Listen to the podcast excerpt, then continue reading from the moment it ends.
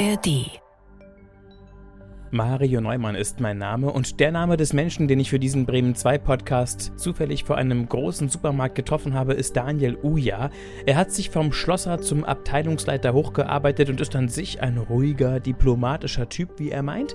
Nur einmal, da konnte er sich als Teamleiter damals nicht beherrschen. Da waren es gleich zwei Problemmitarbeiter. Die standen beide an einer Anlage und haben ihren Job nicht gemacht und haben mich angelogen.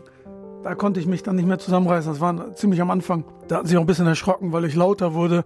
Mir ist ja bewusst, dass ich ein bisschen größer bin und ein bisschen kräftiger bin. Und wenn ich dann noch dazu lauter werde, hat das natürlich eine ganz andere Wirkung und die waren dann ziemlich eingeschüchtert. Das waren aber auch die Mitarbeiter, denen ich dann geholfen habe, das Unternehmen zu verlassen. Verlassen ist ein gutes Stichwort. Daniel stammt aus Delmenhorst bei Bremen, gehört zur Minderheit der Aramäer, die ihre Heimat im Grenzgebiet von Türkei, Syrien und Irak in den 80er Jahren verlassen haben und hat selbst wiederum diese Community verlassen, um eine deutschstämmige Frau zu heiraten.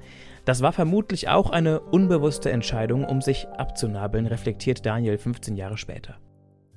Jedes Mal, wenn einer heraus heiratet, wird man weniger. Das ist ungern gesehen. Ja. Ich hatte mir aus Protest dann praktisch das Tattoo stechen lassen, den Vornamen auf dem Unterarm, um damit zu zeigen, egal wer wie denkt oder was sagt, das interessiert mich nicht. Ich entscheide über mein Leben. Ich hätte auch eine aramäische Frau äh, heiraten können, aber dann wäre ich immer noch in diesen Konflikten involviert.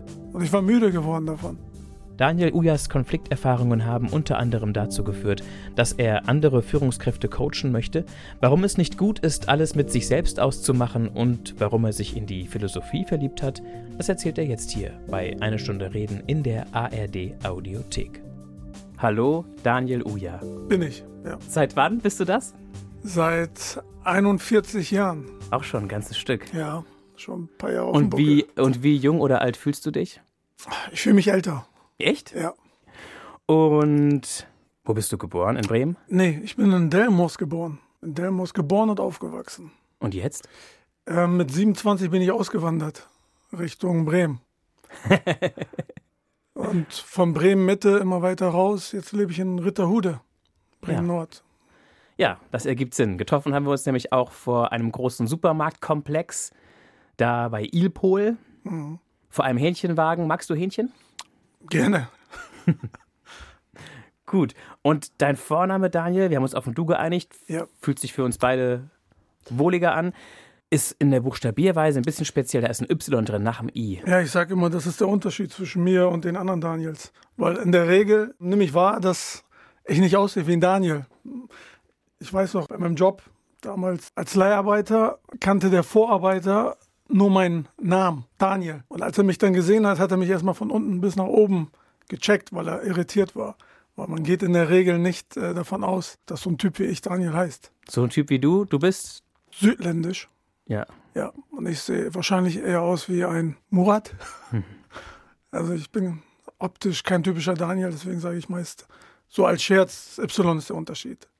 Uja ist ja auch kein deutscher Nachname. Nee, das ist ein türkischer Nachname. Meine Vorfahren kommen aus dem mesopotamischen Raum. Das ist eine alte Geschichte, das war noch vor Christus. Da aus dem Nahen Orient, das war damals die Türkei, Syrien und Irak. Und die Familien sind da eigentlich immer leben geblieben. Meine Eltern kommen aus der Türkei an der syrischen Grenze. Die Cousinen und Cousins von meinen Eltern haben in Syrien gelebt, auch nahe der Grenze. Und wir haben Verwandtschaft im Irak. Und alle sind dort geblieben, nur die Grenzen sind angekommen. Mein Volk ist eine Minderheit, eine christliche Minderheit aus dem Orient. Wie ja. heißt das? Äh, wir sind Aramäer. Wir sind äh, syrisch-orthodox von der Konfession. Und gibt es dann hier auch eine Community in Bremen? Und äh, auch ganz klein, aber mit die Größe hier im norddeutschen Raum, würde ich sagen, ist in Delmhorst. Die ersten sind in den 80ern geflohen, weil sie halt um ihr Leben bangen mussten. Was war passiert? Dadurch, dass man Christ ist, zu der Zeit hat man Probleme gehabt. Beziehungsweise man musste um sein Leben fürchten. Und das war dann der Grund, warum meine Eltern hierher geflohen sind. Es gab dann Arbeit. Nordwolle war ein Arbeitgeber in Delmhorst. Und sobald die ersten da sesshaft wurden und Arbeit bekommen haben, sind die nächsten dann zu denen gekommen. Sie haben erstmal Unterschlupf gefunden. Genau. Ein Dach und, über den Kopf. Und, und, dann haben sie eine Gemeinde über Beziehung gegründet. auch. Ja. Arbeit und. Ja. Ich finde das richtig gut, wie sie sich alle integriert haben. Es sind sehr viele Selbstständige, hauptsächlich in der Gastronomie, Schneidereien, Goldschmiede. Also sehr fleißige Menschen. Wo bist du gelandet? Wo ich gelandet bin, wie meinst du das jetzt? Jobmäßig. Jobmäßig. Also ursprünglich, ich hätte alles werden können. Hm. Ich habe mehrere Praktika gemacht weil mein äh, Schulabschluss nicht wirklich besonders war. Ich habe während der Schulzeit andere Sachen im Kopf gehabt. Ja, was heißt im Kopf gehabt? Wenn du einer von fünf Kindern bist, deine Mutter, die Kinder allein erzählt nichts gegen meinen Papa, der hat seine Fußballkarriere im Kopf gehabt, der war noch sehr jung. Ich glaube, der wurde mit 17 oder 18 Vater. Eigentlich ist man da noch ein Kind. Und meine Mutter ist noch mal ein Jahr jünger. Und wenn nach zwei, drei Jahren das nächste Kind kommt und dann nach zwei Jahren das nächste, ist keiner da, der praktisch ein Auge darauf hat oder anders erklärt, die sind ja selber nur bis zur vierten Klasse gegangen. Der Bildungsstand ist ja auch dementsprechend oder wie willst du etwas einschätzen, wenn du etwas nicht kennst? Und mein gesamtes Umfeld war praktisch so, weil man sucht ja auch als Kind Gleichgesinnte oder halt meine Cousinen und Cousins und das hat uns ja alle verbunden, die Geschichte.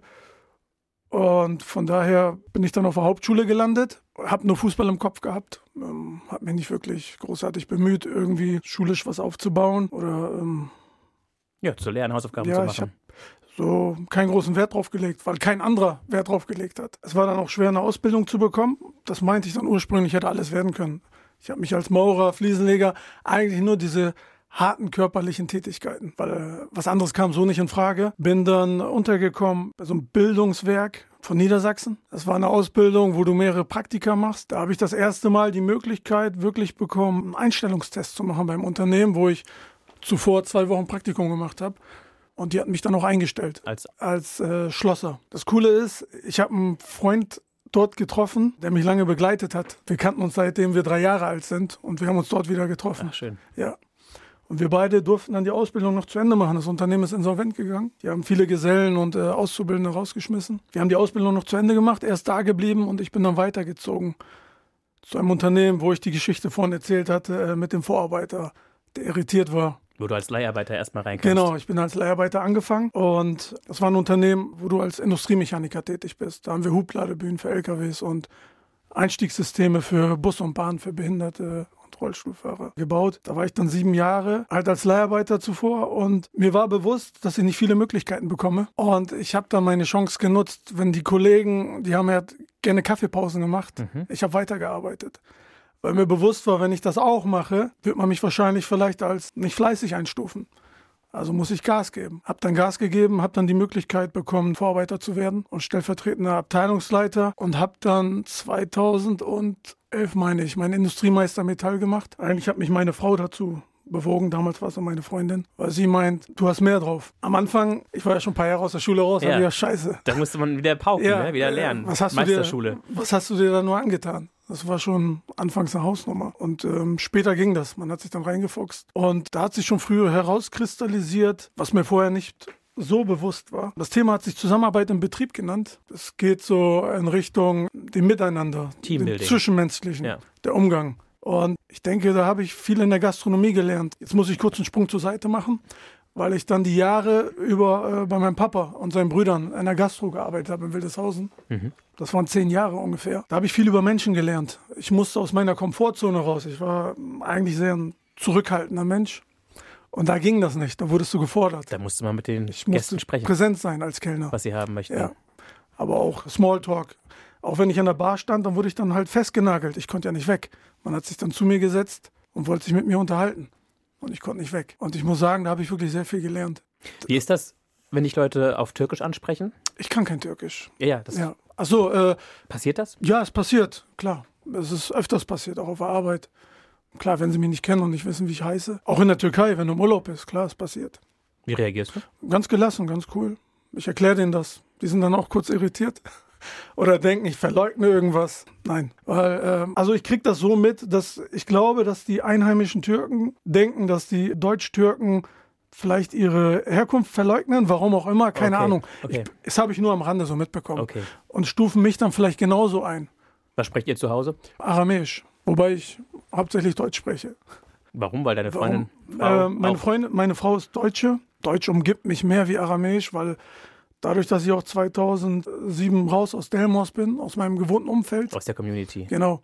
Aus der aramäischen. Ähm, aus der aramäischen Community hat mich eigentlich nur noch Deutsch umgeben. Wobei ich meine, das war auch gut für meine Weiterentwicklung, weil das meine Sicht der Dinge erweitert hat. Also mein Blickwinkel oder ähm, meine Sichtweise, meine Vorurteile Weil wie kann ich, du kannst nur gegen Vorurteile also etwas ähm, tun, etwas ja. tun oder dagegen wirken, wenn du dich mit anderen auseinandersetzt. Ja. Und das habe ich dann getan. Auf sie einlässt. Genau. Ich habe dann halt eine Zeit lang, wir haben ein Haus gekauft und ist ja multikulturell, auch auf der Arbeit, auch privat dann viel mehr, auch im Fitnessstudio oder beim Sport, viel mehr mit multikulturellen Menschen zu tun gehabt.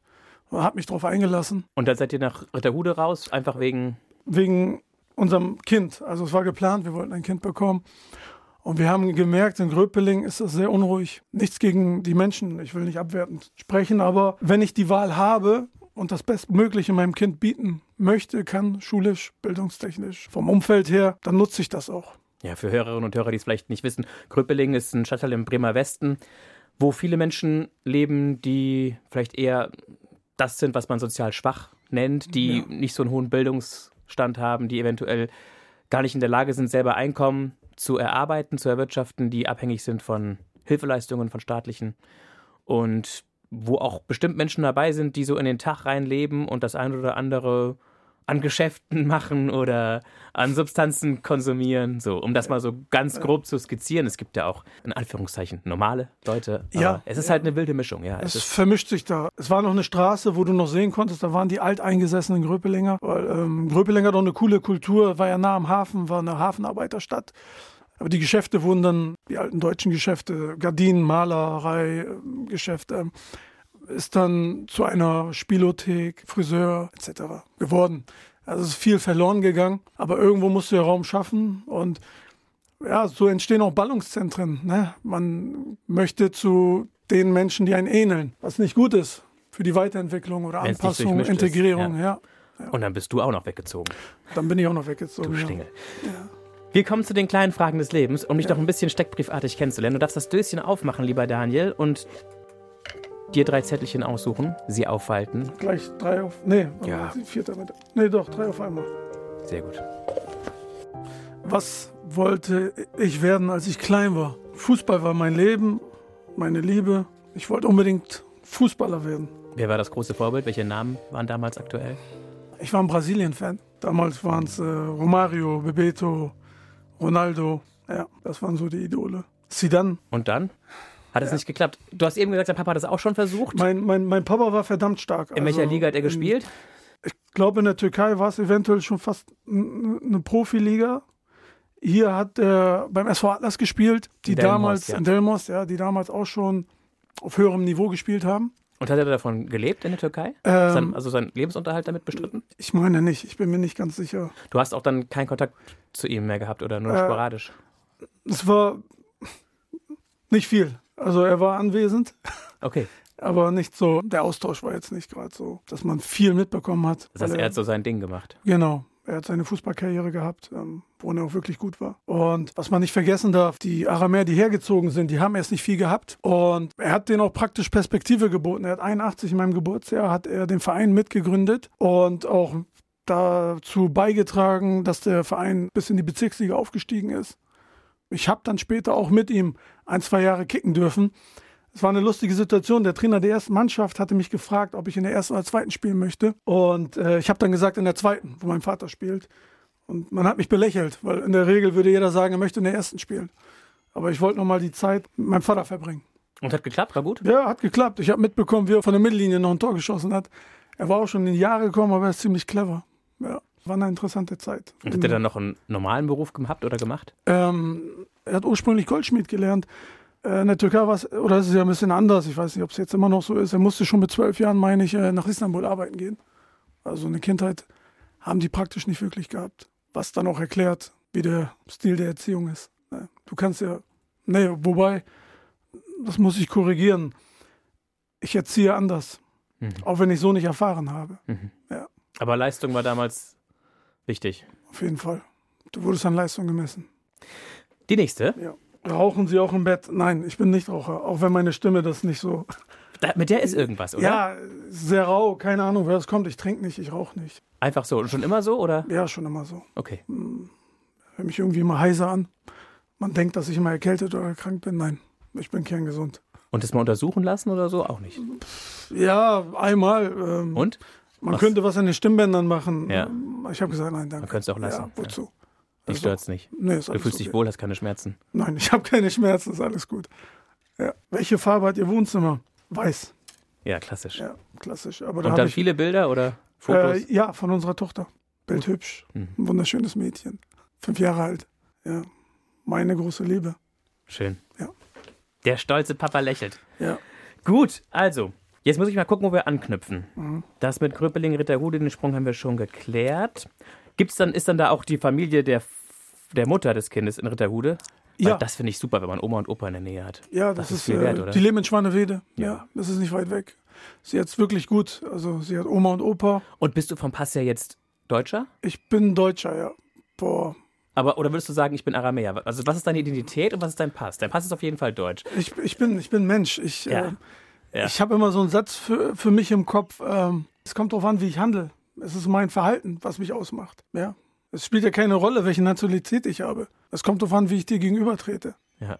Deswegen ähm, auch so ein Nationalstolz. Gut, soll jeder haben, aber, ähm, Aber wenn jetzt Fußball, es ist ziemlich allgemein. wenn Fußball-WM ist, für wen bist du? Natürlich für Deutschland. Ja, das ist selbstverständlich. Und auch für Bremen, weil es ist ja nah an mir dran. Ich kann mich ja mitfreuen oder freue mich für die, die mich umgeben. Und dann bist du jetzt jobmäßig immer noch So. Industrie. Nee, ich bin Abteilungsleiter in der Produktion seit circa zehn Jahren. Wow.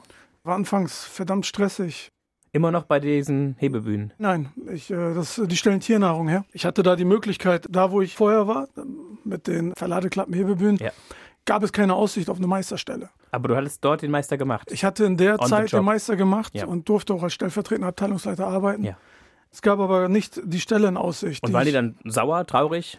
Haben sie eine ordentliche Verabschiedung gemacht? Ist okay. Gut. Ist okay. Ja. Auf jeden Fall hast du dich wegbeworben. Ich mich Oder weg- kam so ein Headhunter und hat gesagt, nee, Herr ähm, Uja, wir wollen Sie gerne. Ich habe mich wegbeworben. Ich kannte das Unternehmen, weil ich parallel zur Finanzkrise. die gehör- 2008. Ja. Ja, die gehören ja auch irgendwie zur Automobilindustrie durch diese LKW-Branche. Haben wir teilweise noch drei Tage die Woche gearbeitet. Das Geld wurde knapp. Ich habe mir dann eine Nebentätigkeit gesucht und konnte da dann echt Gas geben. Die haben so viel Arbeit gehabt. Teilweise habe ich dann später fast sieben Tage die Woche gearbeitet, regelmäßig. In der Tier. Äh, zwei, zwei Tage, also Fre äh, Samstag, Sonntags. Und konnte das Unternehmen kennenlernen. Habe dann gesehen, dass die äh, Stellen frei haben. Und die wollten dann von drei auf vier Schicht gehen und haben dadurch Führungskräfte gebraucht. Habe mich dann da beworben. Ich habe dann das Riesenglück gehabt, dass sie dann, die waren ja dreischichtig unterwegs und mussten dann ein viertes Team gründen. Und natürlich gibt jeder nur seine nicht so guten Mitarbeiter ab. Wer gibt denn gerne gute Mitarbeiter ab? Und ich habe das große Glück gehabt, dass ich dann das Team bekommen habe mit den ganzen Spezialisten. ja, anfangs war das ärgerlich, aber jetzt im Nachhinein würde ich mich bedanken dafür, Ja. weil ich sehr viel gelernt habe. Ja. Es war sehr unkomfortabel, es war sehr anstrengend. Ich habe gelernt, wie man mit schwierigen Situationen umgeht, mit Hast- schwierigen Personen. Hast du zwei, drei Beispiele, die du erzählen kannst? Einer hat so stark körperlich unhygienisch gerochen, Mhm. dass selbst die Techniker gesagt haben, die werden die Störung nicht beheben, wenn er an der Anlage steht. Und ich habe mir gedacht, wie führe ich dieses Gespräch? Du warst dein Chef. Ja, ich war sein Vorgesetzter. Ich ja, habe erstmal mit dem Smalltalk äh, angefangen und habe ihn gefragt, ob er das selber irgendwie wahrnimmt. Und dann kam raus, und sowas findest du erst raus, wenn du dich mit den Menschen unterhältst und dich keine Vorurteile hast. Ja. dass er ziemlich viel Stress hat und dass ihm nicht so gut geht. Seelisch. Ja. Hm. Und ich habe ihm dann halt nur den Rat gegeben, dass ich das so mitbekommen habe, dass es nicht besser wird, dass er sich in eine schlechtere Situation begibt. Wenn er, zumindest sollte er versuchen, irgendwie dann die Körperhygiene in den Griff zu bekommen, damit er nicht noch mehr irgendwie ins Abseits geschoben wird, weil ihm das nicht gut tut. Hat er es verstanden? Ja, hat er, hat er, Hat er Ja. was ändern können? hat er gemacht, ja. Gab es eine Dusche im Betrieb? Ja, gibt es, gab es, gibt es immer noch. Ja. Und hast du nicht ihn innerlich schon an den Haaren da reingezerrt und Nein, einfach die Brause nein, angemacht? nein. Ich, ich will Das heißt, du bist ein ganz ruhiger, gelassener Ja, Charakter. ich, ähm, Gar nicht cholerisch oder? Nein, absolut nicht. Weil mir ist bewusst, wenn ich eine Veränderung bei einer Person hervorrufen möchte, bringt es nichts, wenn ich mit dem Hammer raufhau. Er muss es verstehen. Hm. Wenn er es nicht versteht oder seinen Mehrwert drinne sieht, warum solltest du, du tust es ja nicht mal für mich, ich möchte es ja eigentlich, dass du es auch, es soll, es soll eine Win-Win-Situation sein. Ja, ja. Für uns beide. Ja. Ich profitiere ja auch davon.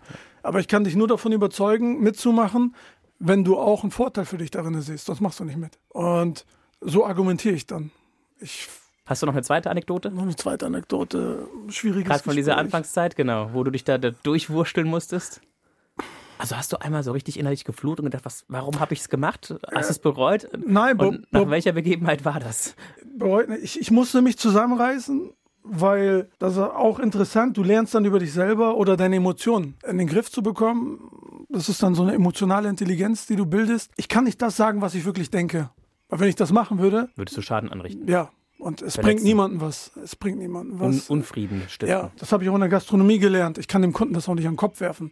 Ich muss mich zusammenreißen, meine Emotionen zusammenreißen und muss diplomatisch argumentieren. Es bringt nichts, den anderen fertig zu machen. Ich merke in dem Moment, dass er mich belügt. Ich weiß, dass er nicht ehrlich ist. Einerseits bin ich beleidigt, weil er meine Intelligenz beleidigt. Ich muss mich aber zusammenreißen und kann ihm das nicht so ins Gesicht sagen, wie ich gerade fühle. Und muss es dann anders machen. Ja. Ist es dir mal nicht gelungen, Ähm, dich zu kontrollieren? mich zu kontrollieren.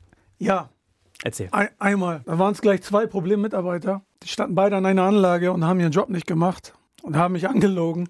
Da konnte ich mich dann nicht mehr zusammenreißen. Das war ziemlich am Anfang. Da hatten sie auch ein bisschen erschrocken, weil ich lauter wurde. Mir ist ja bewusst, dass ich ein bisschen größer bin und ein bisschen kräftiger bin. Und wenn ich dann noch dazu lauter werde, Das bist du 1,84? ne, eins- ja, 1,85. Hat das natürlich eine ganz andere Wirkung und die waren dann ziemlich eingeschüchtert. Das waren aber auch die Mitarbeiter, denen ich dann geholfen habe, das Unternehmen zu verlassen. Weil ähm, das war nicht mehr tragbar auf Dauer. Das ist auch schön formuliert. Geholfen, das Ja, Unternehmen ich habe denen geholfen, ja. Haben die was anderes dann gehabt tatsächlich? Das weiß ich nicht, weil das ist deren Verantwortung. Ich habe denen oft genug erklärt, wenn ich dir sage, was die Konsequenzen sind, ist ja nicht so, dass ich von hinten komme. Ich rede offen und ehrlich mit dir und welches Verhalten ich sehe und was ich gerne hätte. Die haben sich auch nicht aufgeregt. Einer hat sich sogar bedankt für die offene und ehrliche Art. Die haben genug Chancen bekommen, haben sie nicht genutzt und mussten dann gehen. Obwohl ich als herzliche Führungskraft gelte und man mich als gute Führungskraft schätzt, war ich in den ersten Jahren derjenige, der die meisten äh, ja, unterstützt hat, das Unternehmen zu verlassen. Schöne Formulierung für rausgeschmissen. Das heißt, du bist schon seit zehn Jahren bist du jetzt. Ich bin jetzt seit zehn Jahren da. Damals warst du 31. Damals, ja, ich war mit 31 angefangen. Mit einer der jüngsten Abteilungsleiter, schätze ich. Und was stellt ihr her? Äh, Tiernahrung für Hunde und Katzen. Ja. ja. Und du- bleibst da, bis du irgendwann Nein, also mehr arbeiten musst. Nein, äh, ich, ich muss mich weiterentwickeln, sonst werde ich unruhig. Aha.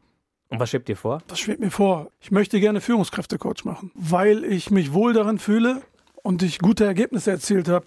Ich habe schon mindestens zwei Teams gehabt und ich habe meine Wirkung auf Mitarbeiter oder allgemein auf Menschen ähm, Erlebt. erlebt und auch mit Problemmitarbeitern arbeiten dürfen und in der Regel spreche ich die Sprache, die der Mitarbeiter braucht, um es zu verstehen. Mir ist bewusst, dass es nichts bringt in Gesprächen, wenn es nur um mein Ego geht. Also wenn ich immer nur meine Ziele sehe und dich nicht höre und sehe, werde ich es nicht schaffen, irgendwie Veränderungen hervorzurufen oder erfolgreich zu sein.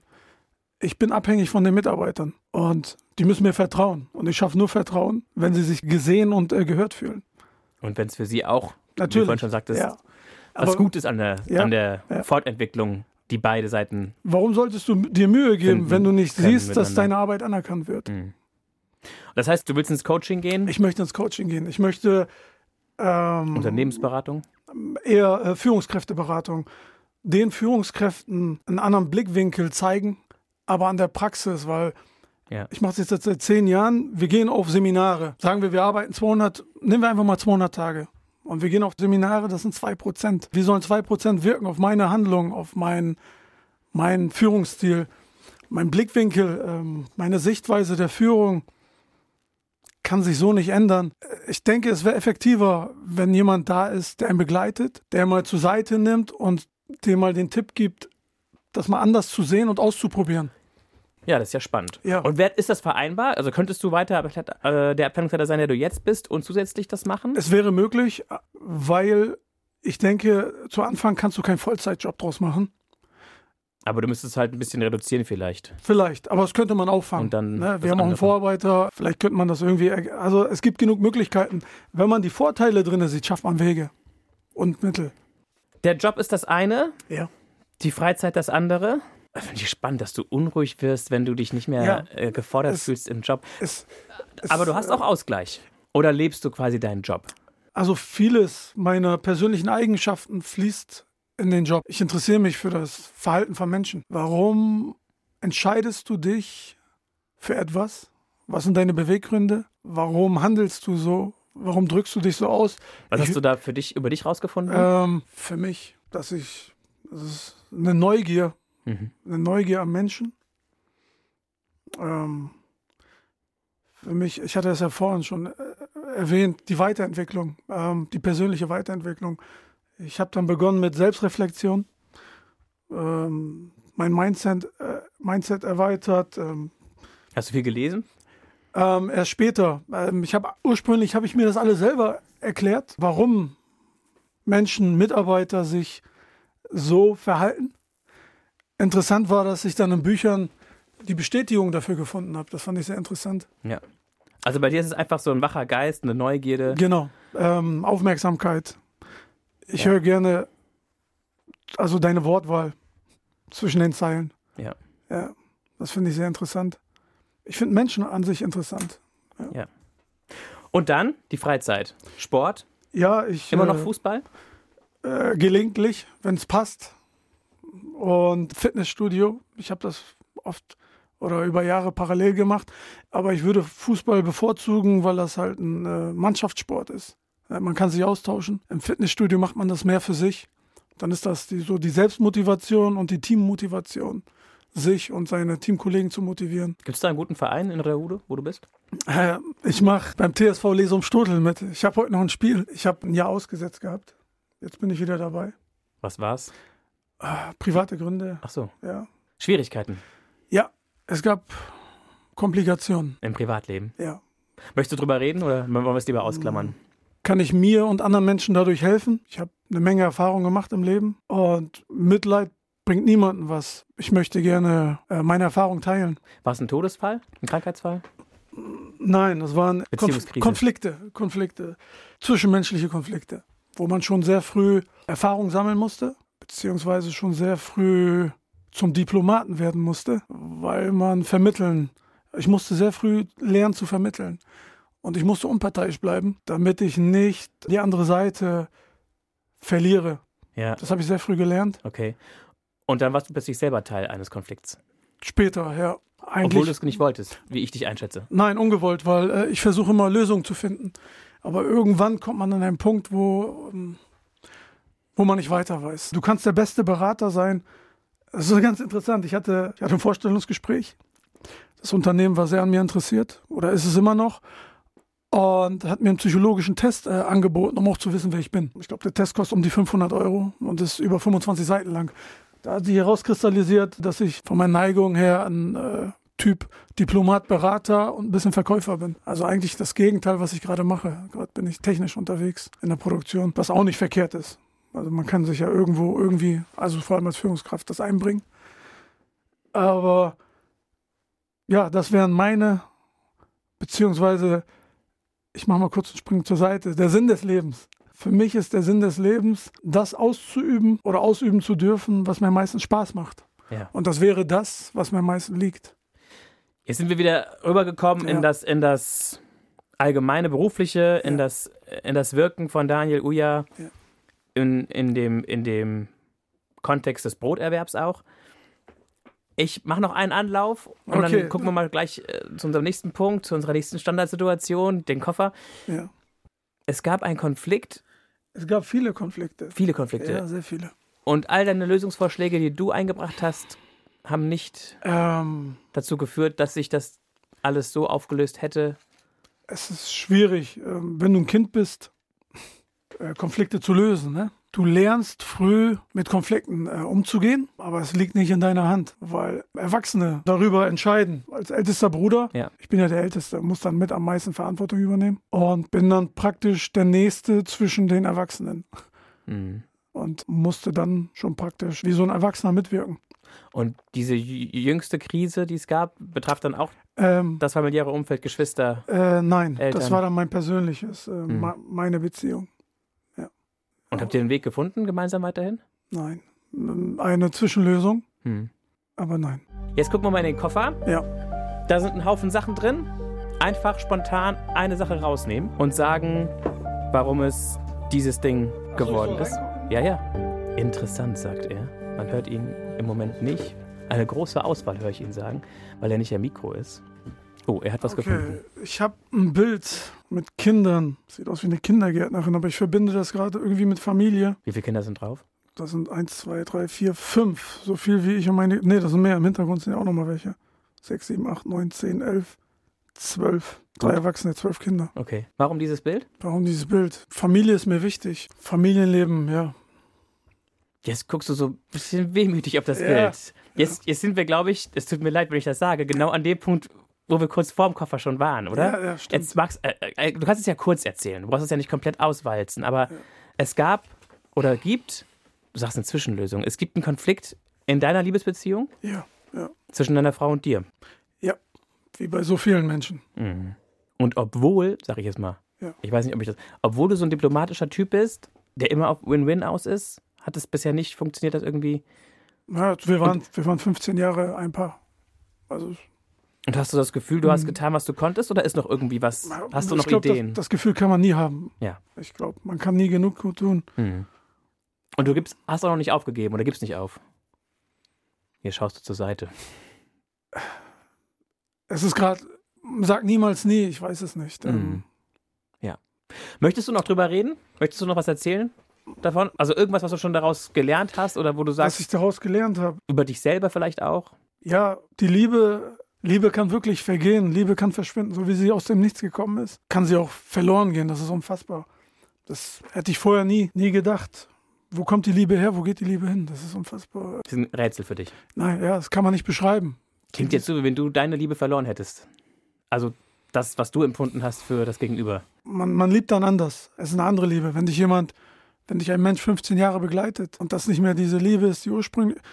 Ja, Liebe, Liebe variiert. Mhm. Am Anfang ist es Verliebtsein. Dann liebst du den Menschen, weil er so ist, wie er ist, weil er sich so verhält. Äh, Es passt zusammen. Es ist alles leicht, alles selbstverständlich. Und es kann sein, dass man sich unterschiedlich entwickelt. Das ist auch vollkommen in Ordnung. Es ist natürlich schöner, wenn man sich zusammen entwickelt, wenn man gemeinschaftliche Interessen hat, gemeinschaftliche Hobbys, gerne gute Gespräche miteinander führen kann. Wenn es dann irgendwann anfängt, dass man weniger miteinander redet, Dann wird das, wird das Eis dünner, was trägt. ja, Oder der Boden. ja, man hat dann immer weniger äh, Berührungspunkte. Und das kann der Liebe ganz schön schaden. Das heißt, wenn du auf deinen Part guckst, wo du, für den du verantwortlich bist oder warst oder sein kannst, hättest du was anders gemacht im Rückblick? Ich hätte immer mehr tun können. Äh, dazu gehört Nummer zwei. Ich kann mich nicht rausreden.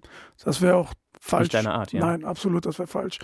Jeder muss seine Verantwortung übernehmen. Ich habe dazu beigetragen, auf jeden Fall. Ich reg mich auch innerlich, ich sag's nicht, aber ich reg mich innerlich auf, wenn ich so höre, du schenkst deinem Kind zu viel Liebe oder du machst hiervon zu viel. Ich sage mal, du kannst nie genug tun. Du kannst dein Kind nicht zu viel lieben. Du kannst deinem Kind nicht zu viel Aufmerksamkeit schenken. Das kann nie genug sein. Im, bei mir kommt jetzt so, ja, bei mir kommt jetzt so, mm, kommen so Bilder vor meinem inneren Auge von einem Papa, der seine Prinzessin überhäuft mit Geschenken. Ich, wenn ich könnte, Hm. ja. Okay, ich sehe, du machst immer wieder Pausen, du. Ja, ich bin nur ein Denker. Ich Hast da- spreche und denke. Mir ist ein bisschen da- warm geworden. Ja, das ist so, das ist so eine Sache. Ja. Jetzt krempelst du deinen Arm hoch. Ich habe schon gesehen, du hast an der linken Hand auch seitlich So, ja, das ein ist Tattoo auf der Hand. der Name meiner Tochter. Ja. Und auf dem Arm ist, Das ist der Name meiner Frau. ja, und ein Tiger oder ja, Löwe. das ist das äh, Sternzeichen meiner Tochter, wobei auch, Löwe. ja, äh, wobei auch die Löwen eine große Rolle in unserer Geschichte spielen. Die babylonische Mauer ist äh, geziert mit Löwen. Die Geschichte Daniel in der Löwengrube, die ich auch als Tattoo trage, wo Daniel in die Löwengrube geworfen worden ist. Das ist mehr für dich als nur irgendwelche alten Mythen, oder? Was, also hast du da einen Glaube auch dazu? Äh, ich bin streng syrisch-orthodox erzogen worden. Also Ähm, jeden, jeden Samstag, Sonntag, wann geht's äh, in die Kirche? Damals war es jeden Sonntag, auch Samstag nachmittags gab es die Möglichkeit. Aber ich bin ein freidenkender Mensch. Ah, da wird viel gesungen, ne? In den Gottesdiensten. Ja, Liturgien? auf Altaramäisch. Also Mhm. du verstehst es nicht, du musst es lernen. Hast du es gelernt? Ich war nicht so fleißig, muss ich zugeben. Ich mache das, was ich möchte. Das heißt, Und du musstest es dir anhören, du hast es nicht verstanden. Was hat es mit dir gemacht? ich habe nicht viel verstanden. Ich habe ich hab die Ruhe genossen. In der Kirche hast du eine Atmosphäre der Ruhe und kannst runterkommen, abschalten. Das hat ganz, ganz gut getan. Und ja, halt das Miteinander. So in der Gemeinde. Aber dann kam ja irgendwann der Weg für mich, wo ich alleine weiterziehen musste. Ohne Eltern. Ohne Eltern, ohne Familie. Klar habe ich die ab und zu mal gesehen, aber ich habe mich dann mehr auf Karriere fokussiert und war dann hauptsächlich viel alleine unterwegs. Höre ich so ein bisschen Wehmut raus. Ja, klar, man hat vieles verloren. Ich habe Karriere gegen Freunde und Und Community. Familienleben und Community eingetauscht. Mhm. Wenn man nur arbeitet, verlierst du schon an Lebensqualität. Klar, du hast mehr Einkommen, aber das Geld gibst du auch aus.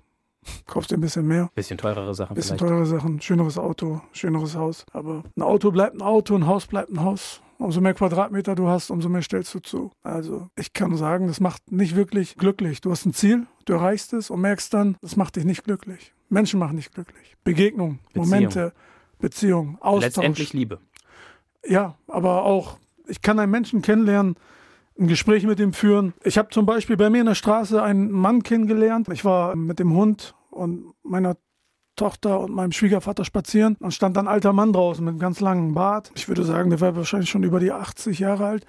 Der wohnt da seit 40 Jahren und der kennt niemanden aus der Straße. Und dann sind wir ins Gespräch gekommen und der war Lehrer, kommt aus Nierenburg und was er zu sagen hatte, war ganz interessant, äh, was er so erzählt hat. Und dann hat er mir von dem Moorgebiet erzählt, was da in Lesum ist, wo Helmut Schmidt, Loki Schmidt, seine Frau ist irgendwie Biologin, die extra regelmäßig dafür angereist ist, weil da Pflanzen wachsen, die es so kaum woanders gibt. Mega interessant, wenn mir sowas jemand erzählt.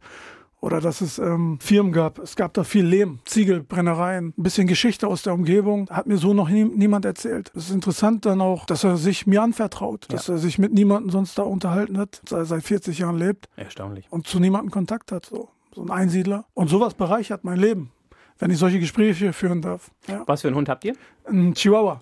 Ich wurde öfters deswegen belächelt. Einmal konnte ich mich nicht zurückhalten. Das war ganz lustig. Da war eine Horde Männer und wenn Männer untereinander sind, werden sie auch ein bisschen albern. Dann lief ich da mit dem Chihuahua lang und dann haben sie sich über, äh, meinte, das war ein großer Pitbull. Und dann meinte ich, äh, ich brauche keinen Pitbull, ich bin der Pitbull. um auch ein bisschen einzuschüchtern, weil ich das ein bisschen affig Ah, machst du fand. Kampfsport? Nein, ich mache keinen Kampfsport, nein. Auch nie gemacht. Nein. Und reist du manchmal zurück in die Gegend, wo deine Vorfahren herkommen? Ich war einmal da. Für eine Woche. Es war interessant zu sehen, wo meine Eltern aufgewachsen sind. Ein Dorf irgendwo in den Ja, Bergen? in den Bergen. In einem Niemandsland. Weit und breit ist da nicht viel. Da ist eine Stadt jetzt entstanden, die ist ein bisschen größer Ein paar geworden. Ziegen oder wie? Bisschen Ja, ja, Landwirtschaft. Beet, ja, ja. Sehr sandig, aber ein sehr fruchtbarer Boden. Da so eine Bergregion ist. Ne? So rötlicher Sand. Alles wächst da super. Das Interessante war, ich habe zu der Zeit auch sehr viel Stress gehabt im Berufsleben. Ich habe da kein Handy gehabt, kein Fernsehen. Wir haben nur uns gehabt. Wir haben uns unterhalten. Wir haben da gesessen. Abends, wir haben draußen geschlafen, im Freien, unter Moskitonetz und Himmelbett. Und interessant war, zu beobachten, die Beziehung zwischen meinem Vater und seiner Mutter.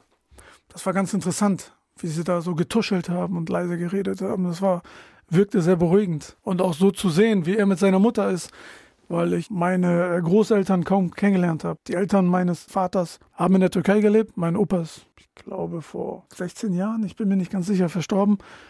Und mein, äh, der, der Vater meiner Mutter ist auch sehr früh verstorben. Deswegen konnte ich das nicht so oft beobachten, wie das Verhältnis so zwischen denen war. Das war sehr interessant. Und die Ruhe. Die Ruhe war sehr, sehr interessant, das Runterkommen.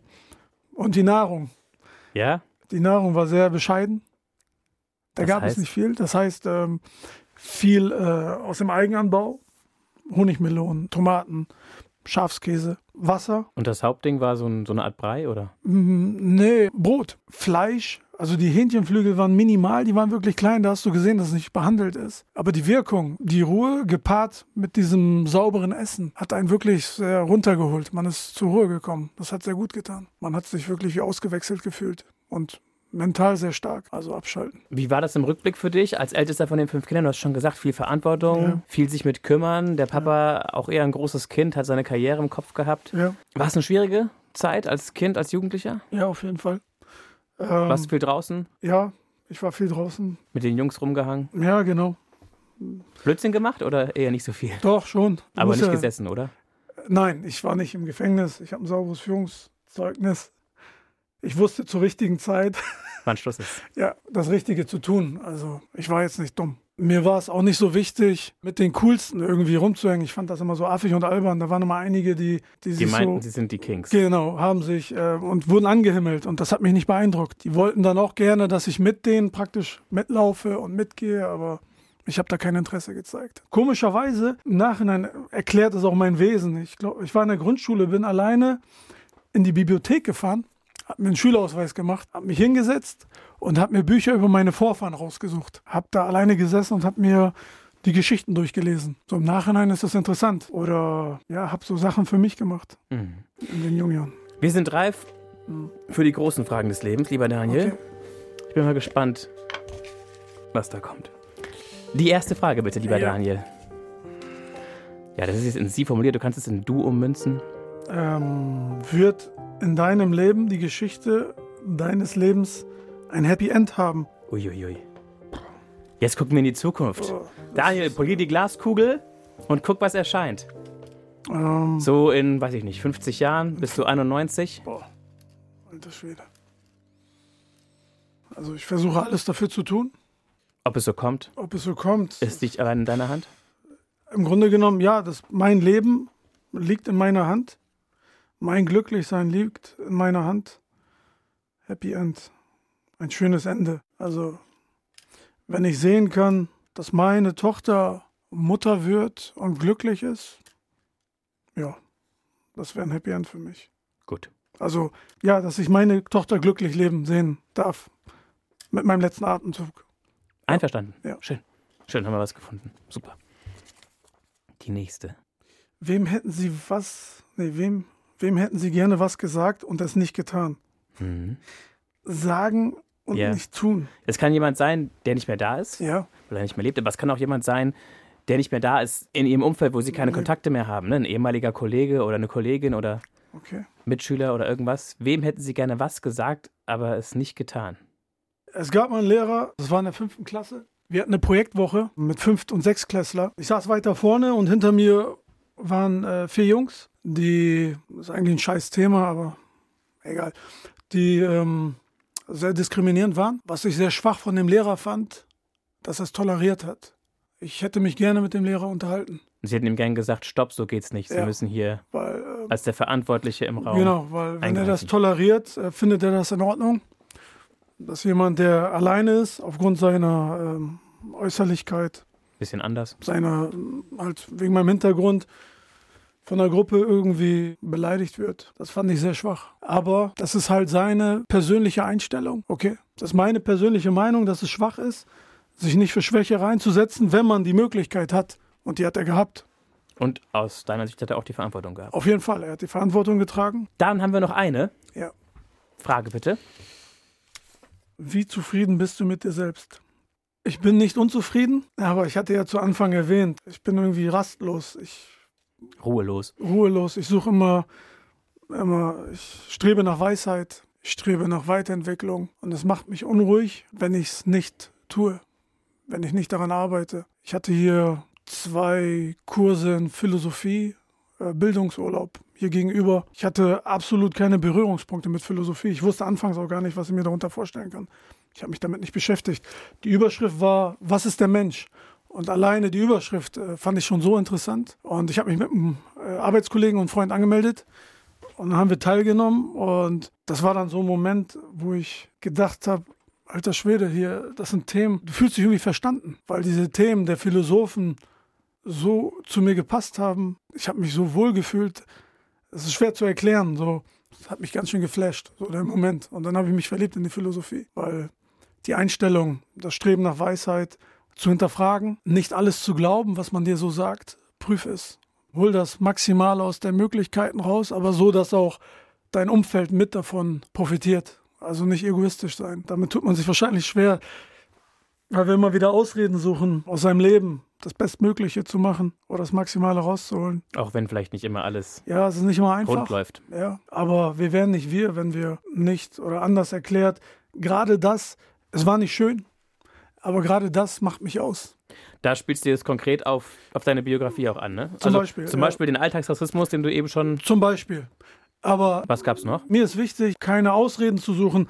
Mir ist bewusst, dass ich benachteiligt wurde, aber dementsprechend habe ich mehr Leistung gezeigt. Und ich suche keine Ausrede. Klar, ich hätte sagen können, man möchte mich nicht haben aufgrund meiner Äußerlichkeiten. Da muss ich halt mehr liefern. Ich muss selber dafür sorgen. Ich trage Verantwortung für mich selber. Suche ich nach Ausreden, tue ich nichts. Und es gibt keine Veränderung. Ich habe es ja selber in der Hand. Und wenn man mir die Möglichkeit gegeben hat, habe ich überzeugt. Vorhin klang das so ein bisschen an, dass, dass diese Ja. mehreren Umzüge, auch das Weggehen so aus der Community, aus der aramäischen Community in Delmenhorst, dazu geführt hat, dass du so ein bisschen alleine warst. Ja, Einen Moment lang hast du wieder ein neues Umfeld finden können, aufbauen können. nicht wirklich. Also es ist Luft nach oben. Auf jeden Fall. positiv zu formulieren. Ähm, ja, weil ähm, ich habe mein, mein sicheres, Umfeld, sicheres Umfeld verlassen. Bin dann auch in Bremen ein paar Mal umgezogen. Klar, ähm, ich habe ein paar Menschen kennengelernt, die ich jetzt nicht missen möchte. Es sind nicht viele, aber es ist nicht vergleichbar mit dem, was ich vorher hatte. Ich hatte vorher viele Cousins, eine enge Bindung zu denen. Großes, sicheres Umfeld. Die Familie gibt dir mega viel Halt. Ne? Eine große Familie. Aber die, da sind die ja noch. Da sind die, aber. Nicht mehr so sehr im Konkreten. Man muss sich bewusst machen, selbst mein eigener Bruder, wenn ich jahrelang mit ihm nichts zu tun habe, verlieren wir diese emotionale Bindung. Das kannst du mit einem Fremden auch aufbauen. Wenn du tagtäglich mit ihm zu tun hast, spielt das keine Rolle, wer er ist. Also und das ist alles ein bisschen runtergefallen, weil eben das Berufliche genau. sehr stark im Vordergrund genau. war. Das, ja. das war das. Ja, genau. genau. Ich meine, du hattest schon gesagt, es gab unterschiedliche Praktika, die du gemacht hast. Du hast geguckt, dass du beruflich was aus dir machen kannst. Hing das auch mit der Deutschen, hing das auch damit zusammen, dass du irgendwie aus der Community raus bist, oder? Ja, mein komplettes Umfeld, äh, Umfeld hat sich dadurch verändert. Ja.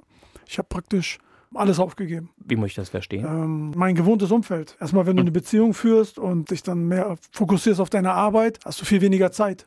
Aber die kamen dann auch zu Besuch, oder nicht? Die haben euch, die haben euch bei der Einweihungsfete die erste gemeinsame Bude Na, der Kontakt beschenkt. wurde natürlich weniger, weil mal in, in der Regel heiraten wir oder beziehungsweise führen wir Beziehungen auch verständlicherweise, wir sind eine Minderheit und man versucht, oder was andere Minderheiten auch versuchen, nicht weniger zu werden und jedes Mal zusammen zu bleiben. Ne? Und jedes Mal, wenn einer heraus heiratet, wird man weniger. Also Aber ist nicht gern gesehen, oder? Ist nicht gern gesehen, nein. Es ist ungern gesehen, ja. Ich hatte mir aus Protest dann praktisch das Tattoo stechen lassen. Ihren Vornamen, ja. Genau, hier den, den Vornamen auf dem Unterarm, um damit zu zeigen, egal wer wie denkt oder was sagt, das interessiert mich nicht. Ich lasse mir von niemandem vorschreiben, wem ich zu lieben habe. Und mit wem ich mein Leben verbringen möchte. Genau, ich entscheide über mein Leben. Ja, das war eine Art Protest. Und dadurch kam dann eben auch dieser Verlust nochmal deutlicher, als wenn, es war quasi mehr als nur eine örtliche ähm, Distanz. Es also, war nicht nur Kilometer, es lag auch noch ich, sozusagen, du bist in Ungnade gefallen, ich, salopp gesagt. Ich, ich, habe so wahrgenommen, aber was in den Köpfen anderer vorgeht, kann ich nicht mm, beurteilen. wissen, beurteilen. Ich denke mal, da kam einiges zusammen. Dadurch, dass ich von den Kilometern her weiter weg gewohnt habe, eine Beziehung geführt habe, hätte ich jetzt praktisch eine Frau aus meiner Kultur, wäre ich da, da drinnen geblieben und wäre unter meinen Kreisen geblieben. Da es jetzt nicht so kam, bin ich halt raus. Der Preis war hoch, aber für meine persönliche Weiterentwicklung hat es mich weitergebracht. Aber ich habe sehr viel richtig, an ja. zwischenmenschlichen Beziehungen habe ich verloren. Mhm. Ja, ja. Und hatte das Auswirkungen auf deine Gesundheit, auf wie es dir geht? Hast, bist, Klar, bist, du in das äh, berühmte Loch gefallen? Oder? Ja, auf jeden Fall. Ähm, musstest, musstest äh, du Medikamente nehmen? Nein. Aber hast du es nur dem Hausarzt erzählt oder hat er was gemerkt oder musstest du auch zu einem hab, Seelenklempner? Ich habe alles mit mir ausgemacht, was nicht richtig ist. Das sollte man nicht machen. Man sollte sich anderen anvertrauen, keine Mauer hochziehen. Man sollte darüber reden. Wenn es einem schlecht geht. Wenn es einem schlecht geht. Es ist natürlich schön, wenn man vertraute Menschen, loyale Menschen an seiner Seite hat, wo man das Gefühl hat, über alles reden zu können. Wenn man das nicht oder das Gefühl hat, das nicht zu haben, dann muss man vielleicht oder sollte man sich von einem Arzt Hilfe suchen. Also ist das, was du im Rückblick anders gemacht hättest, tatsächlich? Ja, ich, ich hätte das machen sollen, ja, auf jeden Fall. Und so ist Paarberatung noch eine Option, um diese Beziehungsgeschichte zu entheddern? Also es lohnt sich immer, es zu probieren. Ähm, ja, man sollte es immer probieren. Im Nachhinein bist du immer schlauer. Warum ja. im Vorfeld schon Nein sagen? Aber die Verletzungen sind zumindest auf deiner Seite dann doch groß oder gravierend, oder? Klar, sonst wäre man nicht an diesem Punkt. Ja. Aber es lohnt okay. sich eigentlich immer zu kämpfen. Gut. Ja. Gab es denn keine hübsche Aramäerin? Doch, bestimmt. Weißt du was? Vieles passiert im Unterbewussten. Guck mal, es gab ja viele Konflikte zwischen meinen Eltern. Ich habe meinen Glauben verloren, als ich meinen Vater in die Augen gesehen habe und mich wie ein Feind angeguckt hat. Wenn du so eine Situation erlebst, glaubst du an nichts mehr. Weil der größte Halt sind eigentlich deine Eltern oder sollten sein. Wenn du das nicht mehr hast und dich benutzt fühlst, wem willst du da noch vertrauen oder glauben? Also bist du alleine. Blieb es dabei oder hat er die Kurve gekriegt? Er hat zum Glück die Kurve gekriegt und er ist ein super toller Opa geworden. Das, was er als Vater verpasst hat, holt er gerade als Opa nach. Das finde ich richtig toll. Finde ich schön, das zu sehen. Ja, was mir gefehlt hat, praktisch, ja. War das Urvertrauen? Ja. In die, in, die, in die Eltern. In genau, die in Eltern. Und wenn du das nicht hast, traust du dem Menschen eigentlich, traust du auch kaum. Du bist ja misstrauisch. Du erfährst wenig Liebe und wenig Vertrauen. Ja, du bist, was du erlebst. Und das ist dann das Ergebnis. Und was hat das mit dem Unterbewusstsein Pass zu tun? Auf, du erlebst nur Scheiße zu Hause. Habe ich mir unterbewusst jemanden ausgesucht, der nicht in diesem Umfeld lebt, damit ich da rauskomme. Mhm. Das Bestimmt. Heißt, das heißt, es war sozusagen durch dein Unbewusst. unbewusstes Genau. Wesen gesteuert. Ich denke schon, weil Kein Zufall, aber ich, sondern ich, Schicksal. Ich hätte auch eine aramäische Frau äh, heiraten können, aber dann wäre ich immer noch in diesen Konflikten involviert. Und ich war müde geworden davon. Okay. Siehst du es als Fehler oder was? Nein, nein, ich, Ja. ich, ähm, Das war richtig. Du- du- Die Phase war. du lernst nur, wenn du aus deiner Komfortzone rauskommst. Und ich Mhm. bin verdammt viel und oft aus meiner Komfortzone rausgekommen. Und dadurch hat sich mein Charakter gebildet. Als ich vorhin nach der Freizeitgestaltung Ja. gefragt hatte, waren wir dann ziemlich schnell beim Fußball, Ja. was ein Jahr lang vernachlässigt wurde, wegen anderer Problemlagen, die wir dann kurz skizziert haben. Gibt es denn noch andere Freizeitdinge, die wichtig sind? Reisen oder Essen Ähm, oder. Ich liebe Essen. Das sieht man wahrscheinlich auch. Naja, Ja, also ich, ich liebe es zu essen. Ich liebe Essen. Ich liebe aber du hast Kultur. Übergewicht oder so. Nein, weil ich auch, ja, ich versuche regelmäßig Sport zu machen. Ich habe Glück mit der Veranlagung. Kulturen. Ich habe mir vorgenommen, weil in der Regel, wenn du gestresst bist, machst du gerne Urlaub, wo du runterfahren kannst. Also so Pauschalreisen. Und nicht irgendwas Anregendes. Genau, aber ich, ich habe Bock, ich habe Bock, mich in ein Café zu setzen, mittendrin da zu sitzen, wo, wo die Einheimischen leben. Ich möchte mit einem Einheimischen essen, reden. Ich möchte deren Kultur aufnehmen.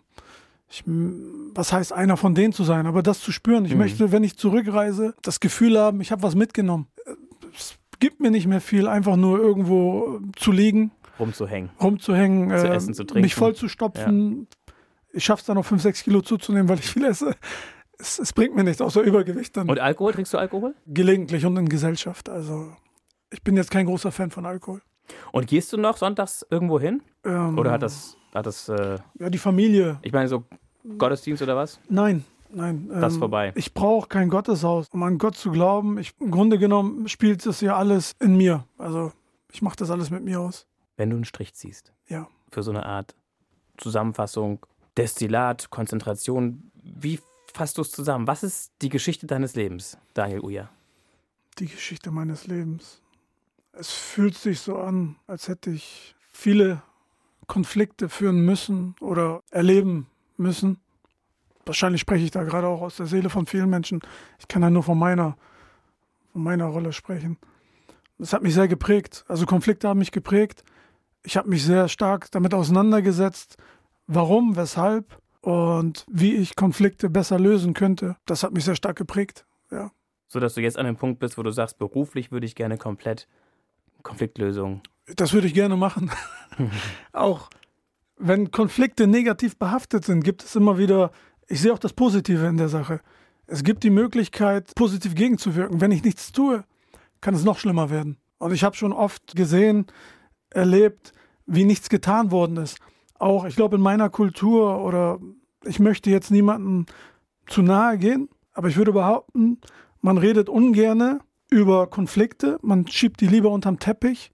Vielleicht ist es in den Städten nicht so, aber mehr auf dem Land. Was denken sonst die Nachbarn von mir? Aber sorry, dass ich das jetzt sage, aber es ist mir scheißegal, was ihr über mich denkt. Lieber kläre ich das und sorge dafür, dass es dann besser wird, als was denkt der Nachbar von mir oder der aus der Gemeinde. Jeder hat seine Probleme und es ist nicht, es ist nicht schlimm. Es ist okay, Probleme zu haben.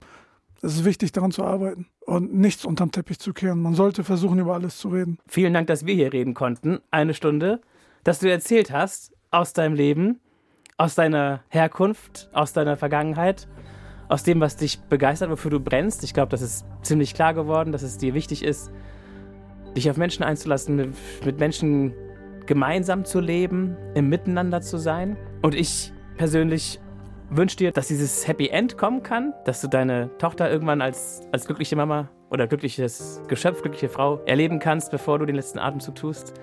Ich fand es eine tolle Bereicherung für eine Stunde reden, dass du dich darauf eingelassen hast, Daniel Uja. Dankeschön. Vielen Dank. Wer weiterhören möchte, es gibt hier in der ARD Audiothek App in unserer Serie Eine Stunde Reden von Bremen 2 einen anderen gestandenen Kerl, der auch schon einiges durchgemacht hat und die Folge heißt Hinfallen und immer wieder aufstehen. Das ist die Geschichte von Axel Lieb.